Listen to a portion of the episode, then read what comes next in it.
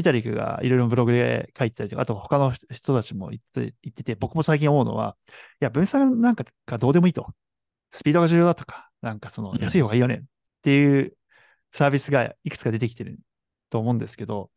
僕は多分そういうあのプロジェクトは一瞬価値がつくかもしれないけど、はいはいはい。なんていうんだろうな、あの Web3 クリプトの本質とはちょっとずれてるんで、うん。そういったところが中長期で勝ったりとか、本当に大きくなるようなサービスになる可能性は低いと思っているんで、でまあ、投資方針も、その、本当に全部が全部それ、まあ、できるだけそっちの方針に合うようなところっていうのを見たいし、あとまあ、多分他の僕らバリデータと他の観点でも、かかっているところは、まあ、そういったところをちゃんと踏まえているところと一緒にやった方が、あの、社会に対してインパクトが大きく出せるんじゃないかなというふうに思いました。こんにちは、たけしです。こんにちは、いくまです。種 FM は、ドバイ、ニューヨーク、東京を拠点に持つインキュベーターである種のクリプト Web3 に特化したポッドキャストです。どうも、こんにちは。どうも。今日も始まりました。雑談から入りましょうか。はい。なんか、いくまさんの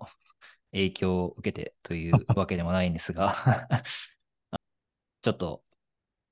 ネットフリックスでなんか面白いアニメないかなと思って見てたら、あの、早々のフリーレンでしたっけ？ああ、はいはい。はい。は、なんか、ま、なんかアメリカだと見れなくてというかなくて、おお、あ、そっか、ああの、VPN を使うと。VPN を使うとってことだと思うんですけど、はいえっと、まあ、とりあえずなんかアニメ見てみるかと思って、はいまあ、それこそね、あの、アクションというか、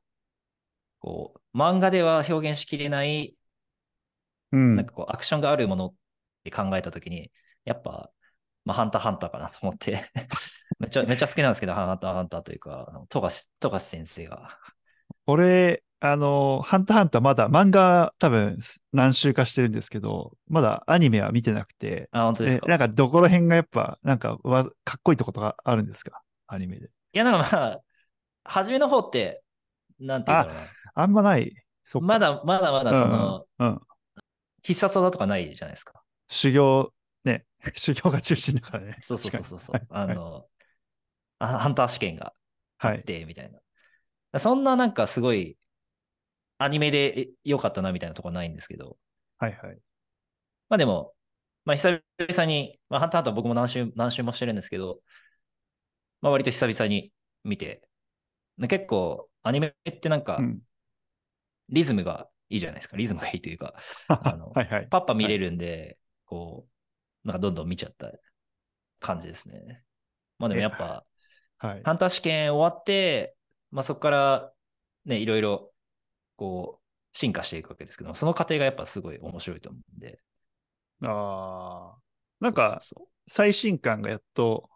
出るらしいっていう情報あ本当ですか？なんか、なんか素晴らしい。富樫先生のツイートかなんかで出てたらしいっていうのを、また聞きしました。なんかなるほど。い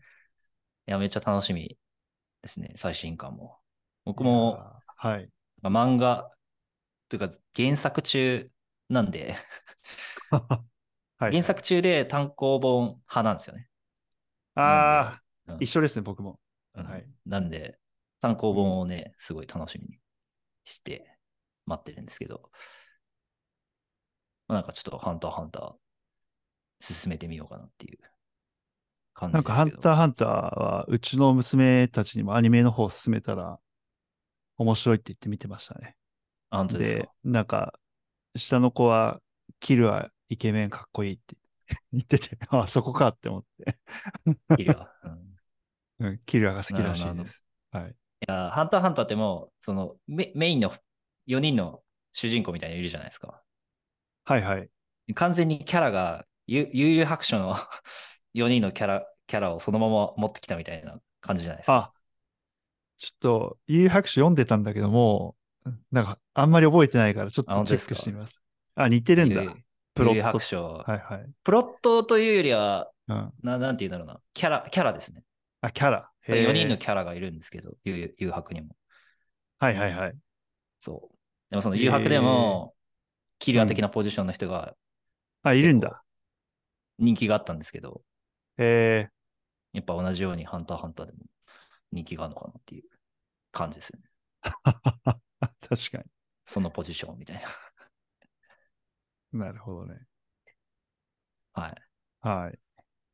ありがとうございます。イグマさんは、なんか最近ツイートしてましたね。あの、何をツイートしたかっていうと、あの、海外で活動する日本人が増えるといいなっていうツイートをしたんですけど、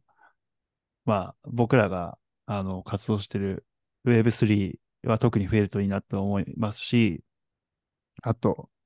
まあ別に Web3 に限らないなって思って、で、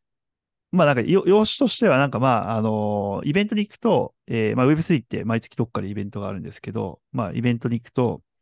なんか韓国人はすごいいっぱいいたりとか、あ中国人もいっぱいいたりとか、まあ、で、すごい多分情報交換とか助け合ったりとか、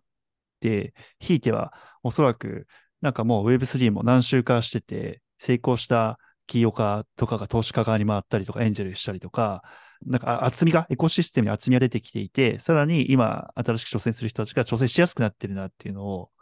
なんか目の当たりにして、まあ、それのなんかすごい、最たるすごいわかりやすい、なんていうんだろうな、あの、現象みたいなのが、イベントに行って、なんかめちゃくちゃいっぱいいるみたいな。で、一方、うん日本人は、なんかいつも会う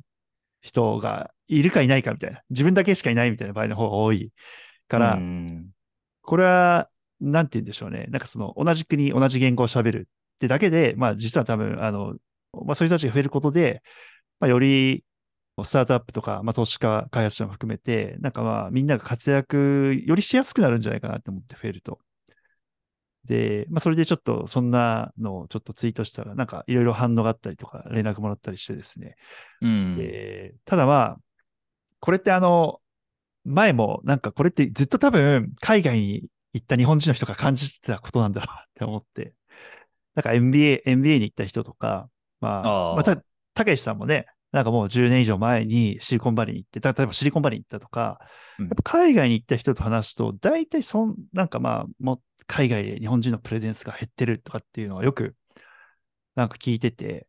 うんで、まあずっと僕日本にいたから、ああ、そうなんだっていう、その、なんていうんだろうな なんかその、全く、まあ、いそうですね。いるわけじゃないんで。そう、あのーまあ、自分ごと化しにくいというか、なんですけど、出てみて、ああ、すごい実感をしてですね。なんで、まあ自分たちが頑張るっていうことはもちろんなんですけど、その中長期的に、まあこれ多分自分たちの成功とかにもかかってくると思うので、これはエコシステムのため、みんなのためっていうとすごい偽善的な感じがするから、僕あんま好きじゃないんですけど、うん。ひいては多分自分たちのところに帰ってくるから、今そういった海外でなんかやる人がもっと増えたりとかするところに、まあできることからやっていきたいな。なんかまあ開発者の方をもっと、なんて言うんだろうな。開発者の方ってちょっとあれなんですけど、まあ開発者、エンジニアとかデベロッパーで、まあ海外でもっとやれる人が増えていくとか、まあそもそもの人数が増えるみたいな話とか、で、そこから、まあひいてはなんかまあグローバルで成功するプロジェクトが出てくる。うん。で、やっぱここの、韓国のあの、ハッシュトって、あの、まあ、韓国で、まあ、Web3 引っ張ってるところのあの、バイクって、なんか日本語喋れるやつがいるんですよね。はいはい。えー今、サンフラン住んでて、で、たまたまドバイに先週来てて、ちょっとキャッチアップしたんですけど、なんかそこら辺聞いたんですよ。その、いや、韓国で、やっぱエコシステムすごい育ってきてる感じがあるんだけど、どうやってやったのって話してたら、2017年、18年の頃は、なんかまあ全然いなかったよみたいな。うんも。ういないから、投資しようにもできないから、まあ自分たちで、なんかキャンプっていうか、プログラミングというか、うんソリティとかそういったのを育成するためのキャンプをもうタダで受けられるように支援したりとか、うん。まあ大学のブロックチェーンクラブをどんどんサポートして増やしていったりとか、まあそういったのをやったり、で、かつまあ韓国内にディールがなかったから、自分も韓国から、まあもともと彼はアメリカで働いてたのがなんだけど、なんかまあまたアメリカに出て住んだりとか、まあ彼以外の確かハッシュトのメンバーもなんかサンフランとかに住んだりとか、ロスに住んだりとかしてるんですけど、なんかまあそういったのをやってきて、えー、まあ最近増えたなみたいな。うんイベントに韓国人増えたなって思う、なんか増えてきたと。で、じゃあその中で一番効果があったことって何なのって聞いたら、やっぱまあ成功事例が出ることだねみたいな。やっぱ成功するプロジェクトが出ると、まあ要は、これなん、なんて言うんでしょうね。なんか他で例えると、まあ、野球でいう大谷、NBA、ババスケでいう、えー、八村塁とか、なんかまあ、サッカーでいう誰だよみたいな感じだと思うんですよね、多分。あのー、ロールモデルってことですよね。そう。なんかそういう人たちができてるし、まあ、あの、成功すると、まあ、その近くにいた人とか、知り合いだったりすると、あ、あいつができるんだ、俺もやってみようかなとか、みんな多分思うんですよね。うん。うん。だから挑戦する人が増えるし、なんでまあ、あの、まあ日本も、まあ Web3 だと、まだ多分グローバルでがっつり成功してるところってまだ出てきてはないとは思うので、なんかまあ今後そういったところが出てきたりとか、なんかまあ、願わくば僕らの投資先とか僕らが結構深く関与させてもらって出せるといいなっていうのは、なんか思ったところであります。はい。そうですね。じゃあちょっと今日の本編入っていきますと、はい、えっと、僕の方からですけど、はい、あの、今日ちょっと、 decentralization、あの、分散化について話したいと思っていますと。で、まあこれ、なんで、あの、ちょっとこのトピック取り上げたかっていうと、まあ、あの、ブロックチェーン、まあ、クリプト Web3 の、まあ、根幹の概念として、まあ、あの、 decentralization、分散化ってすごい重要ですと。うん、ただ、割と定義が曖昧だったりとか、うん。まあ、人によってちょっと違ったりとか、捉え方が。あのするんで、なんかそのあたりどういった、あのー、まあこれ多分一つの正解じゃないと思うんですけど、どういった論点や、まあ、定義とか、あとまあ識者というか、まあビタリックとかいろんな、まあ賢い人たちがどう考えてるかっていうのを、ちょっと今回、おさらいというか、いう形でまとめてみました。はい。はい。たけしさん、でもディセンタリゼーションってどう捉えてますか？パッと聞かれて思いつくというか。今までインターネットが分散化された、まあ、成功したネットワークであるっていうのがあったと思うんですけど、まあ、Web2 によって中央集権化されて、はい、それ、その分散化の思想が脅かされているのではないかっていうのが、うん、まあ問題意識としてはあったっていう感じで。はい、でこ、この Web3 分散化ブロックチェーンの流れっていうのは、こう、もともとのインターネットの思想に回帰するっていうところで、まあ非常に注目して自分でも面白いなと思っている領域ではあるんですけど、なるほど、なるほど。それ、多分一つの流れとしてあります。うん。ありがとうございます。実際に、にうん、うん、よく使われるというか、その、なんて言うんだろうな。当たり前のようにみんな理解している言葉として使われがちなんだけども、うん、うん、まあもちろん大きな言葉なんで定義はいろいろあるかなと思っているんですが。確かに。ちょっと、じゃあなんか、まあ、界隈というか、いろんな人がいろんなこと言ってるんで、ちょっとそれを紹介していくと、今多分、たけしさんが言った文脈って、はい、あの、あ、ちょっと後で説明しようと思ったんですけど、あの、アンドリーセン・ホロイッツとか、あの、うんうん、まあ、中でもクリス・イクソンという、まあ、クリプトの、あの、ヘッドというか、パートナーの方が、あの、Why Decentralized Matter とかで言ってることにすごい近い文脈、多分アメリカでも広く共有されているナラティブなんだろうなと思うんですけど、でもまずちょっと初めは、あの、ビタリクさんからいきたいなと思っていて、はい、まあ、あの、イーサリムの、まあ、ファンドのビタリクが、えー、どう言ってるかっていうと、あの分散化はなんか3つタイプあるよと言ってて、で、まあ、1つ目が、えー、 architectural decentralization。まあ、アーキテクチャの分散化。で、2つ目が、えー、 political decentralization。その政治的な意味での分散化。で、3つ目が、えー、 logical decentralization。あの、まあ、論理的に分散化されているかどうか。で、えー、まあ、一つ目のそのアーキテクチャからいくと、まあ、これ、エンジニアやシステムにかかってきた人にとっては結構馴染みがあると思うんですけど、単純にシステムを構成しているコンピューターの台数のうち何台壊れても動き続けられるのかみたいな話で、まあ、これが1台だったら1台もう壊れてダメみたいになっちゃうし、これはブロックチェーン自体が分散型のあの仕組みなんで、まあ、これが数が多ければいいほど分散されていて、まあ、そういったあの障害への耐性が強くて。で、2点目はまあ政治的な分散化っていうのが、まあこれ、その、まあじゃあ1台でも100台でも、そういったまあコンピューターの台数を、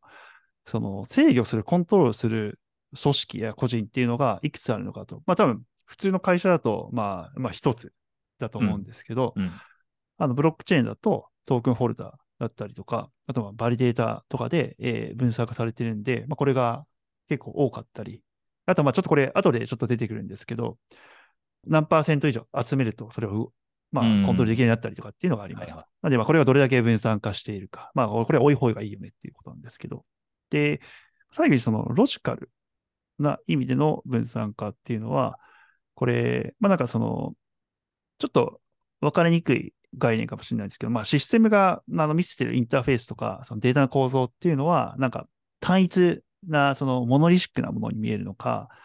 もしくはなんかその、結構まあ分散してるいくつかのものに見えるのか、みたいなところの違いで、なんかまあ、一つ、まあ、これ判別するものの人、あのー方法としては、なんかまあシステム半分に切断しても、片方、どっちも動き続けるかみたいな話が、まあこれ多分ハード方向を前提としてると思うんですけど、まあそこの点でどう、どれぐらい分散化してるかっていうのちょっと最後の最後にちょっと若干わかりにくいんですけど、なんかまあ、うん。半分に分けても動き続けるかどうかみたいな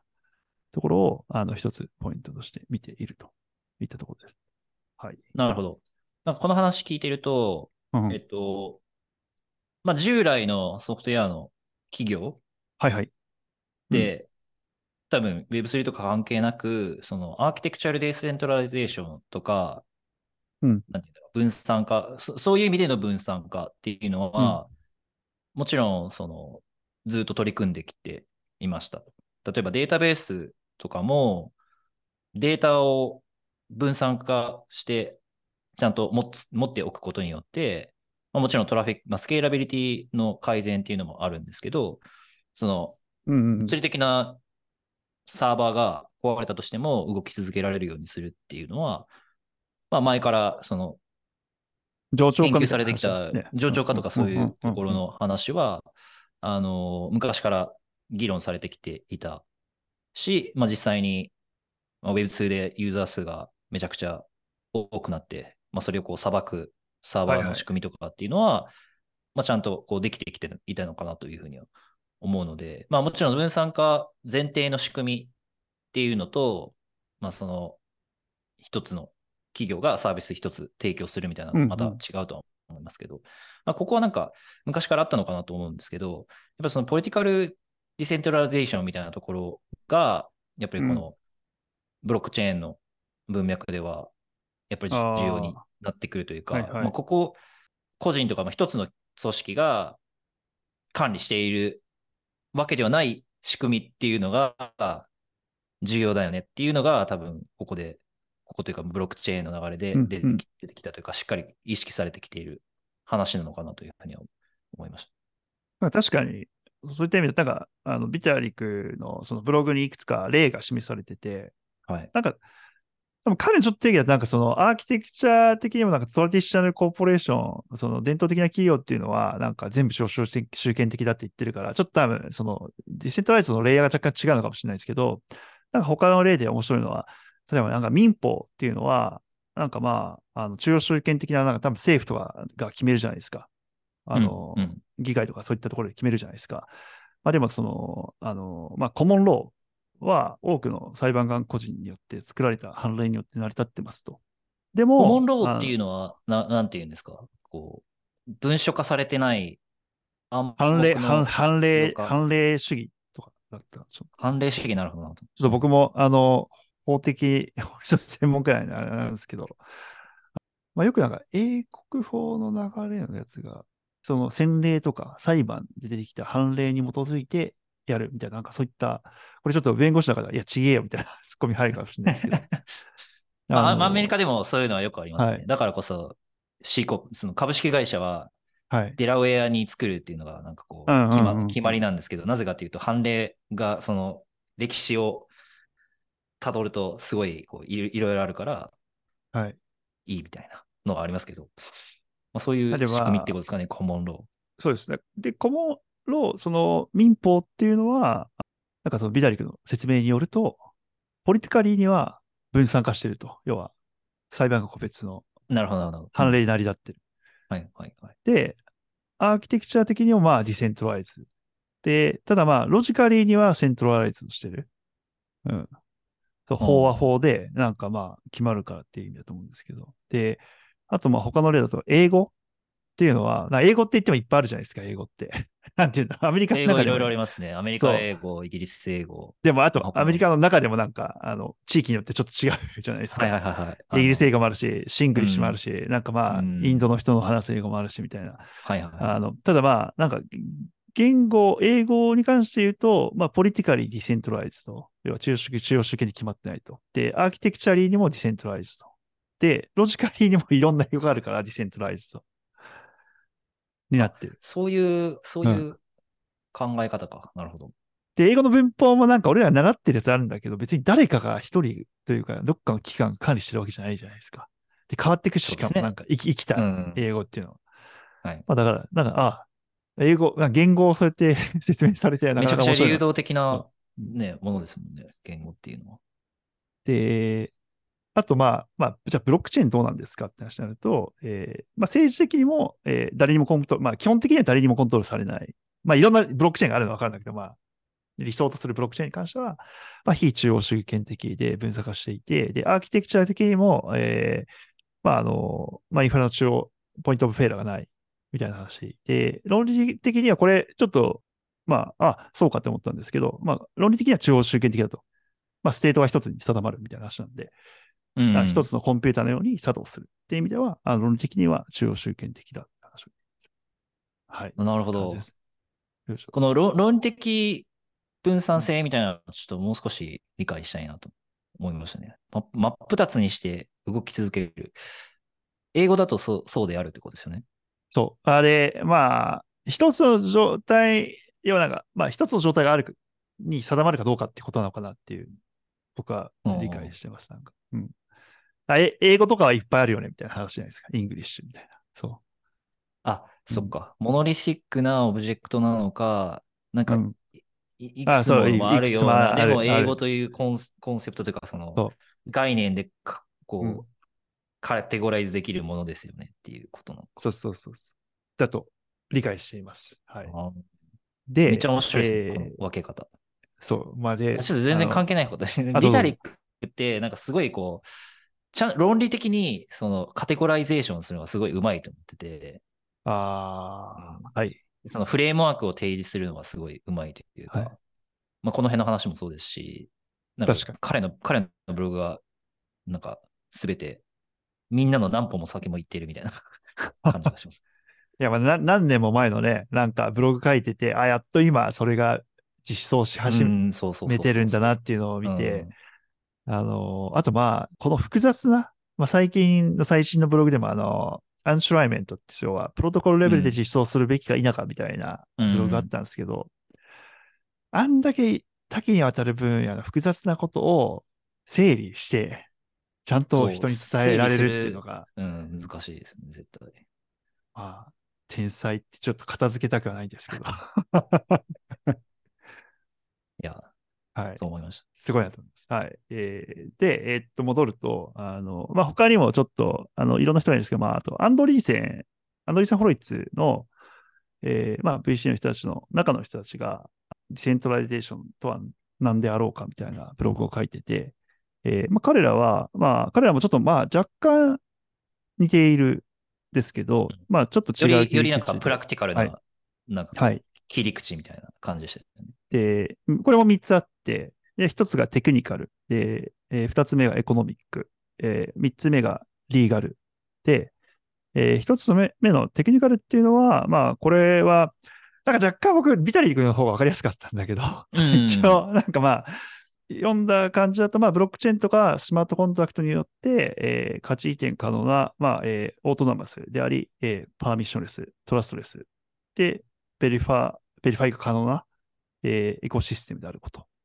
で、二つ目、 economic っていうのは、えー独自のトークンを持っていて、えー多くの人がそのトークンの、ええーエコシステムに参加することによって、経済的にも分散化された状態が保たれていること。なんで、まあ、うんトークン持って、えートークン出して、トークンを持つ人が参加して分散化されていること。で、リーガルっていうのは、これまあ、あの、法的な文献化って、多分これ書いてる人が多分弁護士だから、なんか、うん結構ちょっと若干分かりにくかったんですけど、まあ一つはそのリーガル的にっていうのは、まあ要は一つの中央集権的な、まあ、組織がいないみたいなことを指していて、まあその分散化して、まあそのブロックチェーンなりプロジェクトが運営されているみたいなところかなと思います。で、多分これあのアメリカの状況をすごいコンテクストとして持っているので、まあ、法的な文献化というのは、なんか、まあ、システム、テクニカリーにもエコノミックにも分散化していて、それで達成されるみたいなことが書いてあって、で、あの、まあ、例えばじゃあ技術的に分散化されている、まあ、ブロックチェーンとかスマスマートコンタクトのプロトコル。まあ、これちょっと前提としては彼らブログで、ブロックチェーン自体と、まあ、の分散化と、あの、スマートコンタクトレベルの分散化みたいな2つに分けて考えていますと。で、まあ、ただまあ、そこではまあ信頼できる、信頼しなきゃいけない仲介者とか中央集権的な組織をまず排除していることが重要だと。で、まあ、その後にまあ、ああの技術的にも経済的にもまあ分散化しているシステムっていうのは、トークンそのもののリスクだったりとか、あとまあ、その価値に関するリスクをまあ排除することができるって言っていて、で、これおそらくなんですけど、まあ、米国証券法が適用されにくくなるこれ、まあ、あの、おそらく、まあ、DeFi のプロジェクトとか、で、あの、いろんな、まあ、インフラ系のプロジェクトもそうですけど、まあ、アメリカに、の動向を見ているところは、すごい分散化しようとして、いろんな取り組みをやっていて、まあ、特に我々が関わっている、まあ、DIDX とかも分散化を進めている、あの、背景には、まあ、そういった事情もあるのかなというふうに想像してますけれども、うん、はい。ですね。一応、アンドリスのチームはそういった形で分散化を定義して、ちょっとなんかよりさっき、たけしさんが言ったようなプラクティカルな、で、かつ米国の事情を組んだような話そうですね。うん。話になってます。はい。で、あの、どうぞどうぞ。はい。まあそ、そんなに詳しくはないんですけど、僕が理解している範囲でもしかしたら間違っているかもしれないという上で言うと、その、やっぱりアメリカの証券法ってすごい重要で、トークンがその証券、セキュリティとみなされることによって、売買できる対象が限られてしまうと。アクレジッテッドインベスターとかって呼ばれるんですけど、まあ、それに的確、つまり的確投資家じゃないとそれを扱えない。まあ、つまり分散化に対して、まあ、そのストップがかかると。まあ、別に1人とか2人じゃないんで、まあ、ある程度の分散化は求められるだろうが、まあ、イーサリアムとかがもとあの目指している、まあ、誰もがみたいなところになってくると、まあ、そこに歯止めがかかってしまうし、トークンの流動性を考えるときにも、えー、そこがまあ難しいところになってくると思うので、証券法を適用する必要がなくなる分散化を求めるっていうのは、まあ、理にかなっているというか、まあ、それによってプロジェクト側も、うんうん、えー、アメリカのユーザー、アメリカの人が使えなくするみたいな、とてもなんか非合理なことになったりするので、ここは結構、うん、僕はアメリカに住んでいる人としては重要かなと思います、ね。基本的にはアメリカは今の人は今使えないですからね。ね。使えなくしている、まあなんかいろいろなレベルがあるんですけど、うん、その IP アドレスでブロックしているとか、うんうん、タームズオブサービスとかで制限してるとか、はいはいはい、あんまりその辺は気にせずやっているとか、まあいろいろなプロジェクトがあると思うんですけど、まあ、この辺、うん、まあ、何かっていうと SEC のガイダンス自体が、まあ、不明瞭っていうところもあったりして、うん、まあ、かなりこうチャレンジングな領域ではあるんだけど、まあ、中長期的にはその分散化しているということをもって、証券ではないとみなすっていうことができれば、まあいいんだろうなというふうには思います。確かに。うん、はい。まあ、ちょっと、リーガルは、なんかこれ、あれですよね、その、リーガルファームのある場所によってもこれ、まあ今の米国法に関して多分なんかアメリカの人たちに聞けばいいと思うんですけど、ね、どっかでちょっと聞いてみたいですね。そうですね。はい。えー、で、ちょっと戻ると、分散化の定義が言ったところで、えー、なんであの分散化が重要かっていうところがより多分重要だなと思っていて、はい、でこれまあ僕自身はまあ、これ何度か繰り返し言ってるんですけど、やっぱり個のエンパワーメントとか、まあ、個人の自由っていうのを確立していく上で、えー、分散されていることが重要であると。で、まあ、先ほどちょっと出てきているいくつか、まあ、分散化されていることで、まあ、パあのまあ、分散化だとまあブロックチェーンの仕組みによって、まあ、パーミッショレス、トラストレス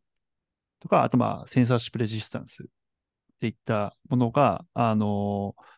個の自由を確立上する上では、まあ、欠かせないものなので、まあ、そういった意味で、えー、分散化はめちゃくちゃ重要ですと。で、うん、まあ、これを。分散化してると、うん、なぜパーミッションレスに参加できるようになるんですかね？それそれにより、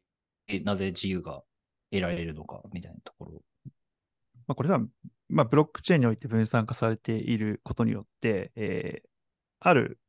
中央集権的な、まあ、中間の業者っていうのはいないわけじゃないですか。うんうんうん。それを管理する。そのポリティカルディセントラリゼーションが達成されていれば。達成されていれば、うんまあ、まあ、基本的にはそのブロックチェーンでまあパーミッションレスにアクセスできるようになるんで、まあ、そこがまずパーミッションレスなものが、まあ、分散化していることによって、まあ、確立できますと。で、あとは、その、まあ、トラストレスも、あの、まあ、それに近いところですね。ある主体がいないみたいな。ああうん信頼する主体が主体がいない存。在しないからってことですね。で、検閲体制みたいなものも、まあこれちょっと実際今一番でかいイーサリアムだと検閲体制弱まってるっていう事情があるん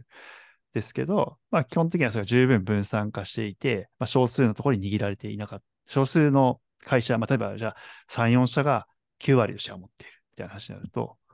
まあ検閲体制は弱いよ。まあ検閲できやろうともできちゃうよね状態になるんで、うんうんうんやっぱそういった意味ではそこも分分散が重要です。はい。で、まあ、ちょっとこれでまたちょっとまあ指揮者というか、何人かどう言ってるかっていうのを参照していくと、まあ、まずビタリクによると、少し前のブログ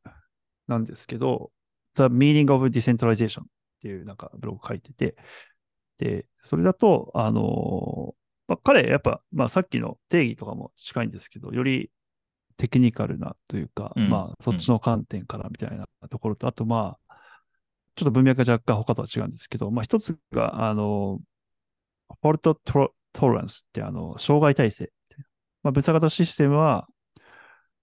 まあ、個別のコンポーネントというか、まあ、ちゃんと分散しているから、まあ、偶発的に故障する可能性が低いと。で、もう一個が、まあ、攻撃耐性、アタックレジスタンスっていうか、まあ、分散型システムっていうのは、その、まあ、これ POS とかであれば、まあ、まあ、経済規模によって、なんか経済規模が十分大きければ、あの、それを攻撃して自分たちの、なんて言うんだろうな、まあ、思うようにしたりとか、破壊したりとか止めたりとか、まあ、そういったものがしにくくなるので、まあ、そういった体制があります。分散化している。うんで、あと、まあ、三つ目が、これあの、コレージョンレジスタンスって、なんか凶暴とかって日本語で訳す。なんかまあ、要はなんか、ちょっと話して、ちょっと悪いことしてやろうっていう、なんか結託っていうか、うんなんか話し合って、えー書いてあるのをそのまま読むと、まあ、システム参加者が、なんか他の参加者を犠牲にして、自分たちだけの利益になるような行動を取ることっていうのが、まあ、分散化していると難しいので、なのでうん分散が重要ですと。で、まあ、これちょっと書いてて、すごい、あの、なるほどなって思ったのは、そこのブログでは、企業とか政府は自分たちの利益になるけど、まあ、マイノリティとか顧客とか従業員とかに害を与える方法を取っていることが多いみたいな書いてあって、まあまあ、確かにね、みたいなところはすごいあると思うんですけど、うんうん。まあそういったのがないでしょうと。はい。で、まあ、で、そういった意味で分散化をあのするべきだ、分散が重要だっていうのを述べていて、えーあとまあちょっとこれ続けて、また同じくアンドリセン・ホルツのチームが何て言ってるかっていうと、まあ、分散化っ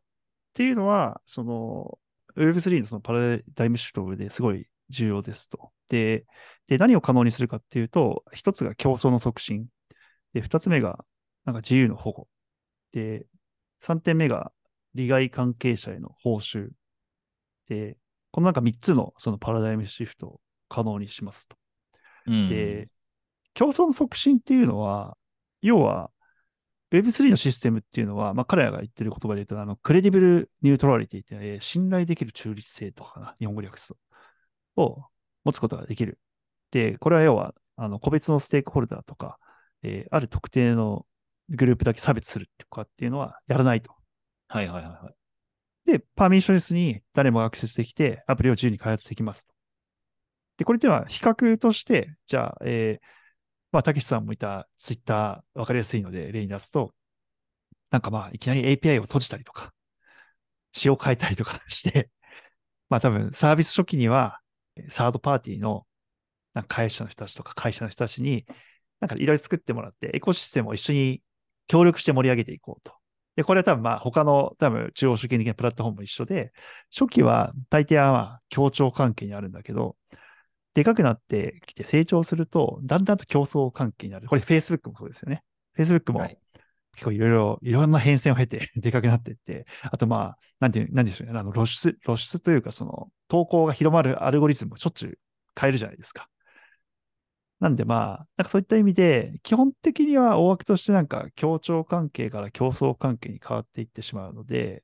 だからまあこれ、まあアンドリーセン・ホロイツのクリス・ディクソンとかも言ってましたけど、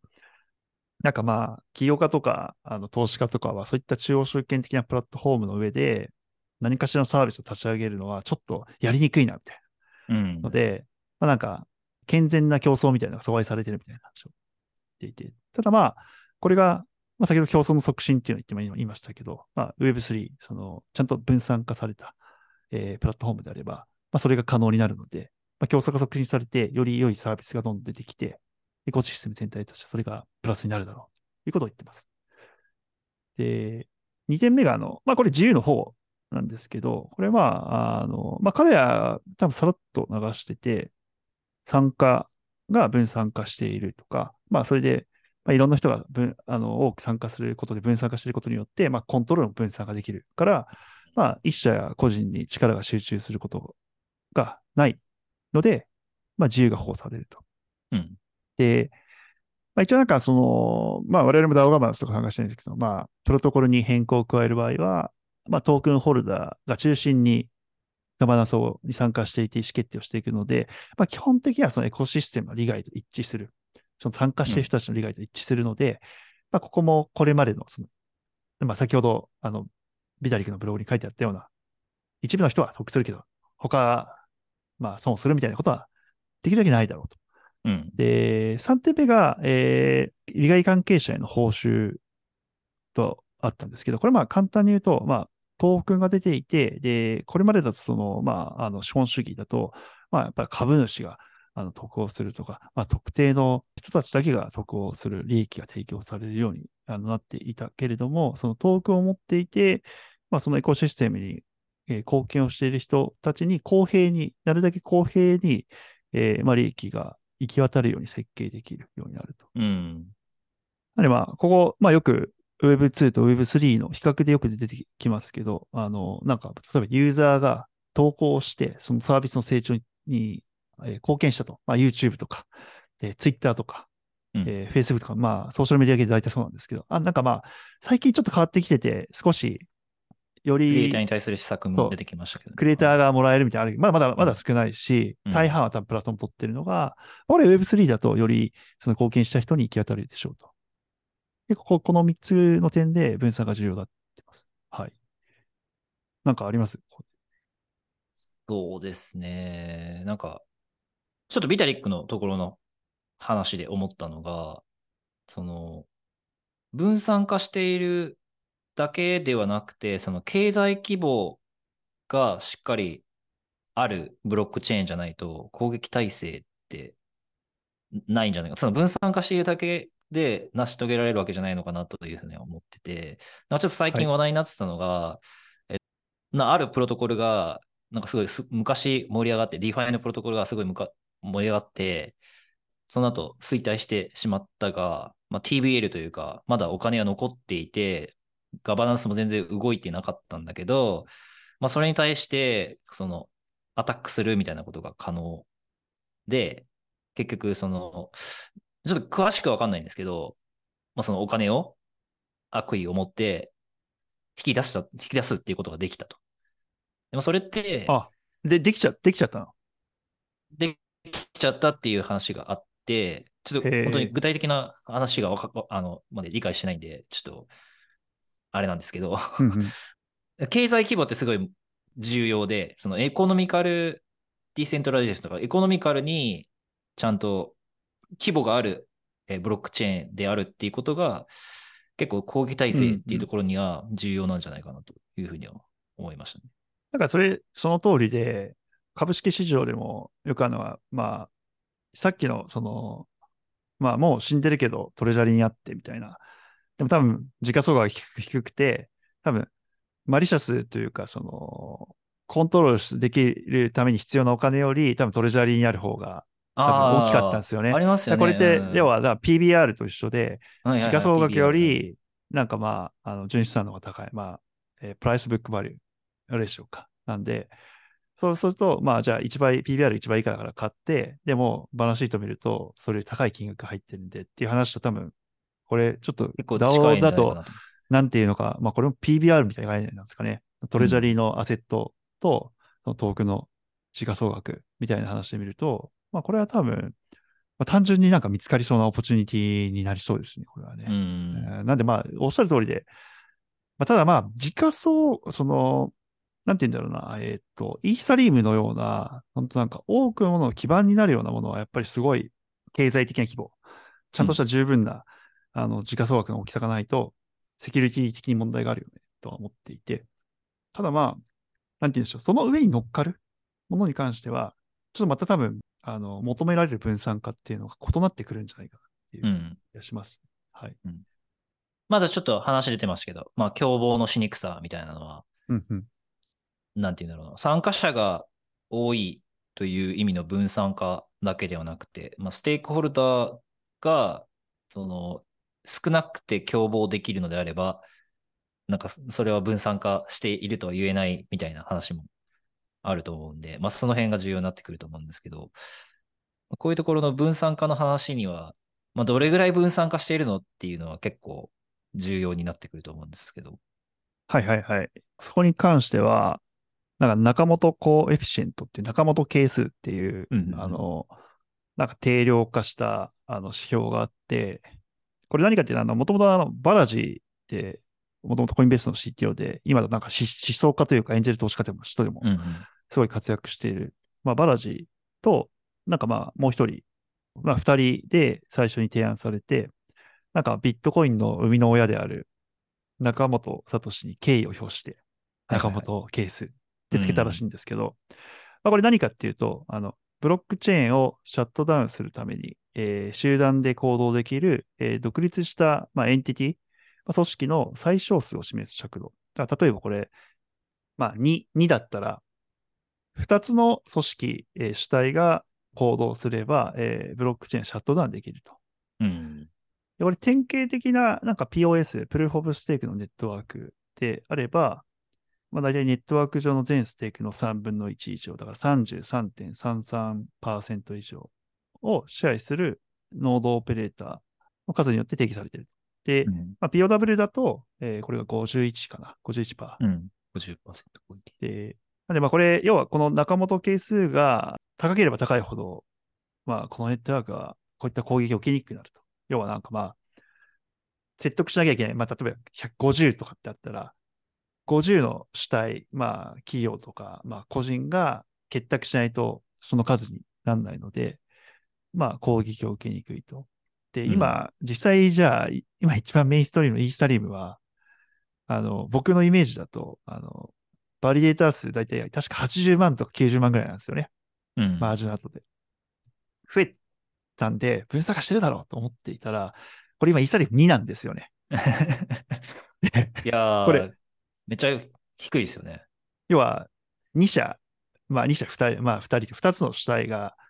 結託して行動すれば33%超えてしまう状態にあって、うんまあ、これあの、ご存知の方も多いかもしれないんですけど、これなんでそれが起こっているかっていうと、その、まあ、リキッドステーキングプロトコルっていうのは、まあ、あの、ステーキングプール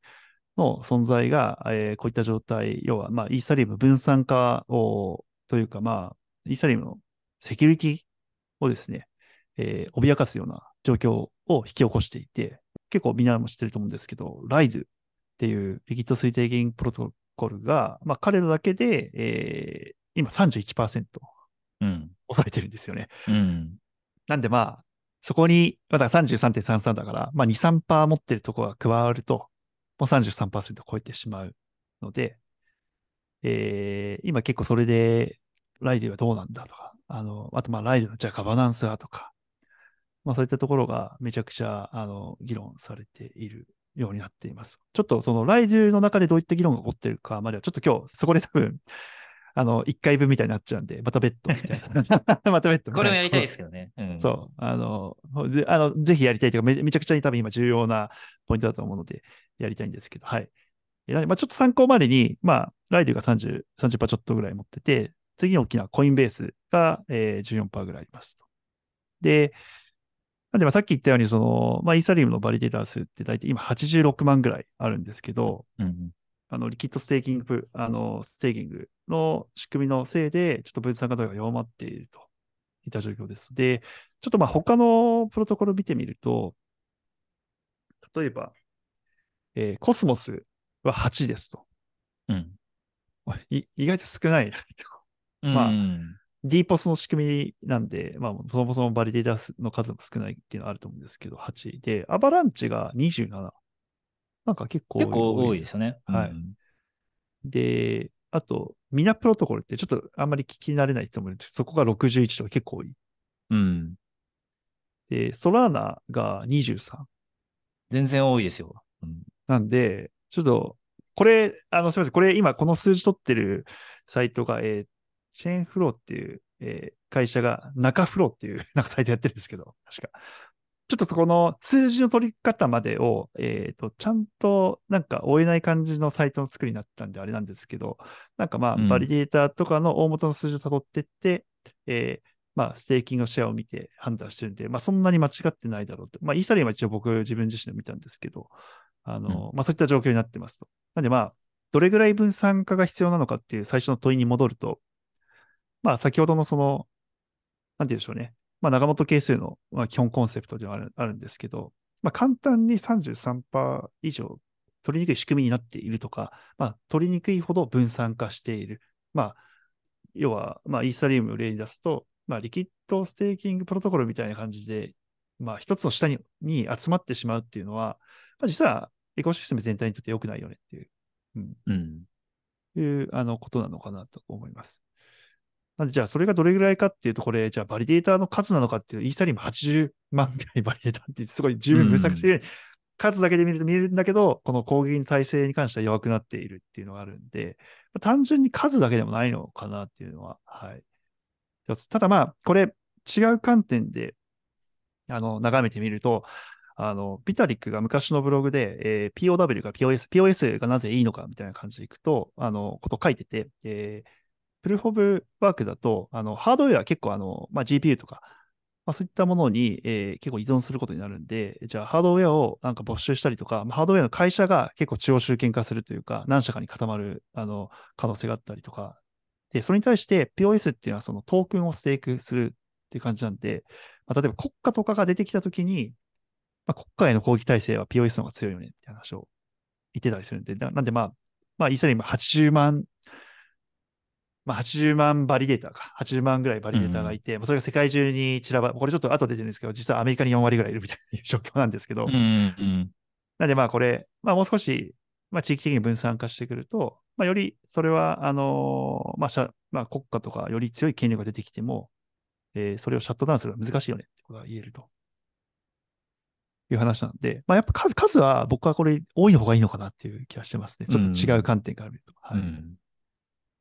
これ、まあ、はい、どうぞ。はい、最初の方に話出てきてた、やっぱその architectural decentralization と political decentralization の話になるかなと思うんですけど、はい、やっぱりその、バリデータの数が多ければ多いほど、あのもちろん、その architectural decentralization が高まるっていうことだとは思うんですけど、うん、まあ、その stake が偏ることによって、 political decentralization が弱まるみたいな側面かなと思って Lido のせいです。今そうなってる感じ。うん。うん、 Lido に関して、 Lido をその推し進めてるそのコアのチームとか参加者とかは、まあ、ほぼ99%以上は、そのイーサリアムをシャットダウンするモチベーションはないはずですと。はい。なので まあ、起こらないでしょうっていうのが多分あると思うんですけど、いや、いや、多分でも、でもそれって、ちょっと今、ライドの時価総額とかがあれなんですけど、ライドが乗っ取られたりしたらありありますよね。そうなんですよ。そう。そうね、ライドのガバナンスを乗っ取ることによって、うん、イーサリアムを、えー、落とすことができると。つまり、例えばイーサリアム、まあ、これ、これは本当に家庭の話なんであれですけど、まあ、イーサリアムと競合している、えっ、ー、と、チェーンとかが、はい。に裏にいるえー、人が、まあ、そういう行動に出る可能性はあるということなのかなと。だから今、まあ、コインマーケットキャップ見たら、えーっと、マーケットキャップこれ、えー1.4ビリオンかな。ね。1.5ビリオンぐらいです、約。うん。はい。で、イーサリウムの時価総額よりはるかにちっちゃいじゃないですか。で、うん。これの33%って考えると、ね、ん ?500 ミリそうオンなんですよね。ぐらいとかかね。1.5の差ね。だから本当に自分が攻撃者として考えると、イーサリアムを大量にショートして、ライドの、そのガバナンスの仕組みにも寄ってくると思うんですけど、はい。ガバナンスの大半を、ガバナンストークの大半を乗っ取り、まあ、大半じゃなくてもいい、その最低限うん取得しないといけないあのガバナンストークンみたいなのがあるとして、それを取得さえすれば、まあ、攻撃できてしまうっていう、まあ、 political decentralization が弱いっていうのが、まあ、このケースによって分かるってことか。まあ、これ、じ実際多分攻撃をやろうと考えたときに、その、じゃあ、 Lido の token holder がどういうふうに分布しているかとか、いろんな要素が絡まってくるとは思うので、そんなに簡単じゃないけど、まあ、数字だけ見ると、はるかに小さい、イーサリアムの時価総額に比して、はるかに小さい金額で、それが可能になる可能性があるんで、これは本当非常に大きな問題というか、なんか今話してて、お LS、リキッドステーキングプロトコル、まあ面白い仕組みだなって思ってて、便利だなってね、多分、日本の皆さんも32差持ってないけど、ああ、やれるかいいねってなってたけど、結構、まあ、あの、微妙なというか、今結構微妙な状況だなって。はい。うんで、で、あと、ちょっと分散の切り口、さっき地理的になって出て、まあ、イーサリアムはアメリカにちょっと4割ぐらいがいたりとか、あとドイツに10%ちょっといたりとか、で、アメリカにちょっと10あの集中しているのが問題なんで、もっと分散化したいってあったりとかするんですけど、他にもじゃあ、ちょっと切り口を変えて見てみると、えーまあ、例えば、イーサリアム、僕らあの MEB とかブロックビルディングの領域見てきてるんですけど、そのイーサリウムのブロック生成の、その、なんていうの、バリューチェーンのアクターが中央集権化しているっていう状況があって、はい。はいえー例えば、あの、MEB ブーストっていう、これ、フラッシュボッツが出している、えーオフチェーンで、えー PBS、えープロポーザービルダーセパレーション、プロポーザービルダー分けて、で、オークションでやっていくってっていう仕組みがあって、まだあのプロトコルレベルで実装されてないんで、先にオフチェーンでやろうっていう仕組みがあるんですけど、まあ、そのソフトウェア、あのその仕組み自体が、えー今、だいたい9割近く、そこを経由してブロックが作られているっていうことがあったりとか、あとはまあ、えー MEB ブーストの仕組みの中で、あの、リレーっていう、あの、まあ、中継する役割をやっているところっていうのは、あの、まあ、これいろんな問題がある部分であるんですけど、一つは、えー4社で90%のシェアを握っている。で、あとはまあ、リレー儲かんないってちょっと別のまた問題があったりするんですけど、まあ、まず、まあ、4社に集中していると。うんで、あとはそのブロックビルディングしてるブロックビルダーが中央集権化していて、だいたい今6社ぐらいで9割ぐらいのシェアをうん。持ってるんで、ここも要はそんな河川状況に近いんで、まあ、この人たちが何か検討しようとか、いろいろ自分たちの利益にいい方向に動こうとすると、その動けてしまうような状況にあるんで、まあ、これは結構イーサリアムのあのコミュニティでも、それをどうあの解決していこうかっていう議論は結構起こっている感じですね。うん。そんなところですかね。なんでまあ、これちょっとおさらいしてみて僕思ったのは、やっぱ decentralization すげえ重要だなってもう、まあ元から思ったけどさらに思ったけれども、うん。分散化、 decentralization を成り立たせるためにすごいやっぱコストがかかっそうですね。うん。し、やっぱ中中央的にやれば簡単なことが多い。だからまあ、例えば、ロールアップとかは今ほとんどが今中央集権的にシーケンサーやってるとかっていうのも、まあ初期だから、まあまだいいよねみたいな話があるんだけど、やっぱまあ、うんやろうとすると大変なんですよね。うんだからここはトレードオフであるけれども、なんでまあ、ビタリックがいろいろブログで書いてたりとか、あと他の人たちも言って言ってて、僕も最近思うのは、いや、分散なんかがどうでもいいと。スピードが重要だとか、なんかそのうん安い方がいいよねっていうサービスがいくつか出てきてると思うんですけど、僕は多分そういうあのプロジェクトは一瞬価値がつくかもしれないけど、はいはいはい。なんていうな、あの Web3 クリプトの本質とはちょっとずれてるんで、うんまあ、。そういったところが中長期で勝ったりとか、本当に大きくなるようなサービスになる可能性は低いと思っているんで、なんで、まあ、投資方針も、その、本当に全部が全部それ、まあ、できるだけそっちの方針に合うようなところっていうのを見たいし、あと、まあ、多分他の僕らバリデータと他の観点でも、かかっているところは、まあ、そういったところをちゃんと踏まえているところと一緒にやった方が、あの、社会に対してインパクトが大きく出せるんじゃないかなっていうふうな思いました、ね、はい。うん。なんかその文脈だと、やっぱりいろいろなロールアップも含めて、えー、プロジェクトが、やっぱイーサリアムアラインドっていう言葉をあの使ったりするんですけど、はいはい、まあ、それもなんか、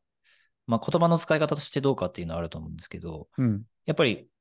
根底にあるのは、その分散化の思想だと思ってて、みんなイーサリアムを愛してる あの理由の一つに、やっぱみんながやっぱりこの分散化の重要性を非常に認識していて、まあ、そこに対して大変だけど貢献していくっていう、なんかみんなの気持ちが向かっているっていうのはすごいいいと思うし、まあ、さっき話出てたように、まあ、そんなの、そんなのどうでもいいというかあの、はい、中央して集権的にやったりすればいいじゃんとか、まあもちろんそのコンプロマイズというか、妥協今は妥協している部分みたいなのがあると思うんですけど、思想としてそ、うん、その分散化を目指すっていうことが、やっぱり非常に重要だと思うし、そこはね、うん、あの、まあ、投資にしてもそうだし、まあ、DAO ガバナンスというか、僕らが参加するっていう側面でも、あの、意識していきたい側面だなと思いました。はい。あす。なんか、ちょっと最後に一言だけなんか今、4イーサリ、え、イーサリマラインドとか4イーサリムとかっていう言葉は、僕はちょっと、あの、ちゃんと見た方がいいな。その言葉が出ると、あの、割と、多分マーケティング的に使ってるとこも多いだろうなって思ってて。そうですね。そうですね。いや、アラインしてねえじゃねえか、みたいなのを、ちゃんと突っ込んでいかなきゃいけないんだなっていうのは。そうですね。はい。なんとなく思っております。言葉としては、なんかこう、はい、まあ、まあ、分散化と同じ話かもしれないですけど、うん、まあ、しっかり解像度高くストーリーを理解して表現することが大事だなというふうには思います。はい。ありがとうございます。はい。はい。じゃあ今日は分散化ですごい盛り上がって 今後もこの辺はね、種としてもいろいろ意見を表明したりとかね、断るごとに発信していっていきたいなというふうに思います。はい。なんか、そうですね。なんか、最後にその思うのは、基本的には多分、あの、分散化がすごい重要で、それを確立していくところをサポートしていきたいんですけど、多分そのどう移行していくかみたいな話が多分、今既存の経済とか既存の仕組みがあるんで、なんかそこはもう少し解像、ななんて言うんでしょうね、その decentralization maxi みたいな話になってしまって、あの、中央集権だからダメじゃんみたいな言ってるだけだと、前に進んでいかないんで、その、はい、前に進める、その社会を、あの、前進させていくためにはどうしたらいいんだろうなっていうのを、多分ちゃんと考えた方がいいなと思ってて、その、よく言われる言葉で、その Web2.5 とかって言葉が出てくるんですけど、これあの、カジノンマーズ火星の話でもあったんですけど、いや、連続してないから、うん、2、2.5、3とかじゃなくて全然別世界だから、そのやっぱ全然違う、多分移行の仕方みたいなのがあるんだろうなと思うので、うんうん、多分なんかそこは、あのなんか批判だけするのすごい楽なんで、これ、多分、あ、中央集権じゃダメじゃんって楽なんで、だからそうじゃない、あの、ちゃんと今の現状にあったあのところも見ながらどう移行していくのかっていうのが、結局、回り回って多分社会を前に進めていくことにつながると思うんで、うん、多分ちょっとその意識は忘れないでおきたいなと思いました。はい。そうですね。えー、あと、もう一つだけ、はい。あの、えっと、もうままさにその、 progressive decentralization とかって呼ばれるんですけど、その、はい。ビタリックのdecentralization の定義の一つ、その political decentralization のがあったと思うんですけど、じゃあ中央集権的なある組織がないとしたら、じゃあそれをどうやってこう分散化した状態で組織としてこのプロトコルの繁栄に貢献していくのかっていうところを考えると、やっぱこの DAO の存在っていうのがすごい重要になってくる。はい。で、その DAO がどのように発展していくべきか、どのように意思決定していくべきかみたいなところが、うん、あの非常に重要で、まあ、ここもまだまだこう発展分野のところではあるので、まあ、ここの辺についても今後、こちらのポッドキャストで触れていきたいなと思いますので、ぜひサブスクライブこれもしてもらって。これあれですよね。今、今ので、これ終わんなそうな感じになってきたけど、その、普通はね、最初少数の、その、スタートアップで考えると、まあ、ファウンダーとか、まあ、少数のファンディングチーム、創業チームがいて、彼らが中央集権的にガシガシ決めていくことがスピード感とかあるんで、うん、そこから始めて徐々にディディセントライゼションというかしていって DAO 化していくっていう、まあ、これが多分今多いのかなって思うんですけど、そうですね。他の、はい、他のアプローチってあるのかなとか、ああ、なるほど。今やってるところとか、じゃあ、なんかイーサリウムとかって中央集権的じゃんって言われてるんですけど、僕は結構ガバナンスすごいうまくコントロールしながら、なんかコミュニティもあって、なんか舵取りが上手だなって思ってたんですけど、なんかそのあたりもちょっと整理して、うん、考えてみたいなと思いました。はい。はい。じゃあちょっと、ではまた終わんなくなりそうなんで、はい。これ、はい、ちょっと切りましょう。はい。えー、種 FM をお聞きいただきありがとうございました。えー、感想やフィードバックは、えー、概要欄にあるフォームか Twitter でハッシュタグをつけてポストしていただけると嬉しいです。それではまた次のエピソードでお会いしましょう。ありがとうございました。ありがとうございました。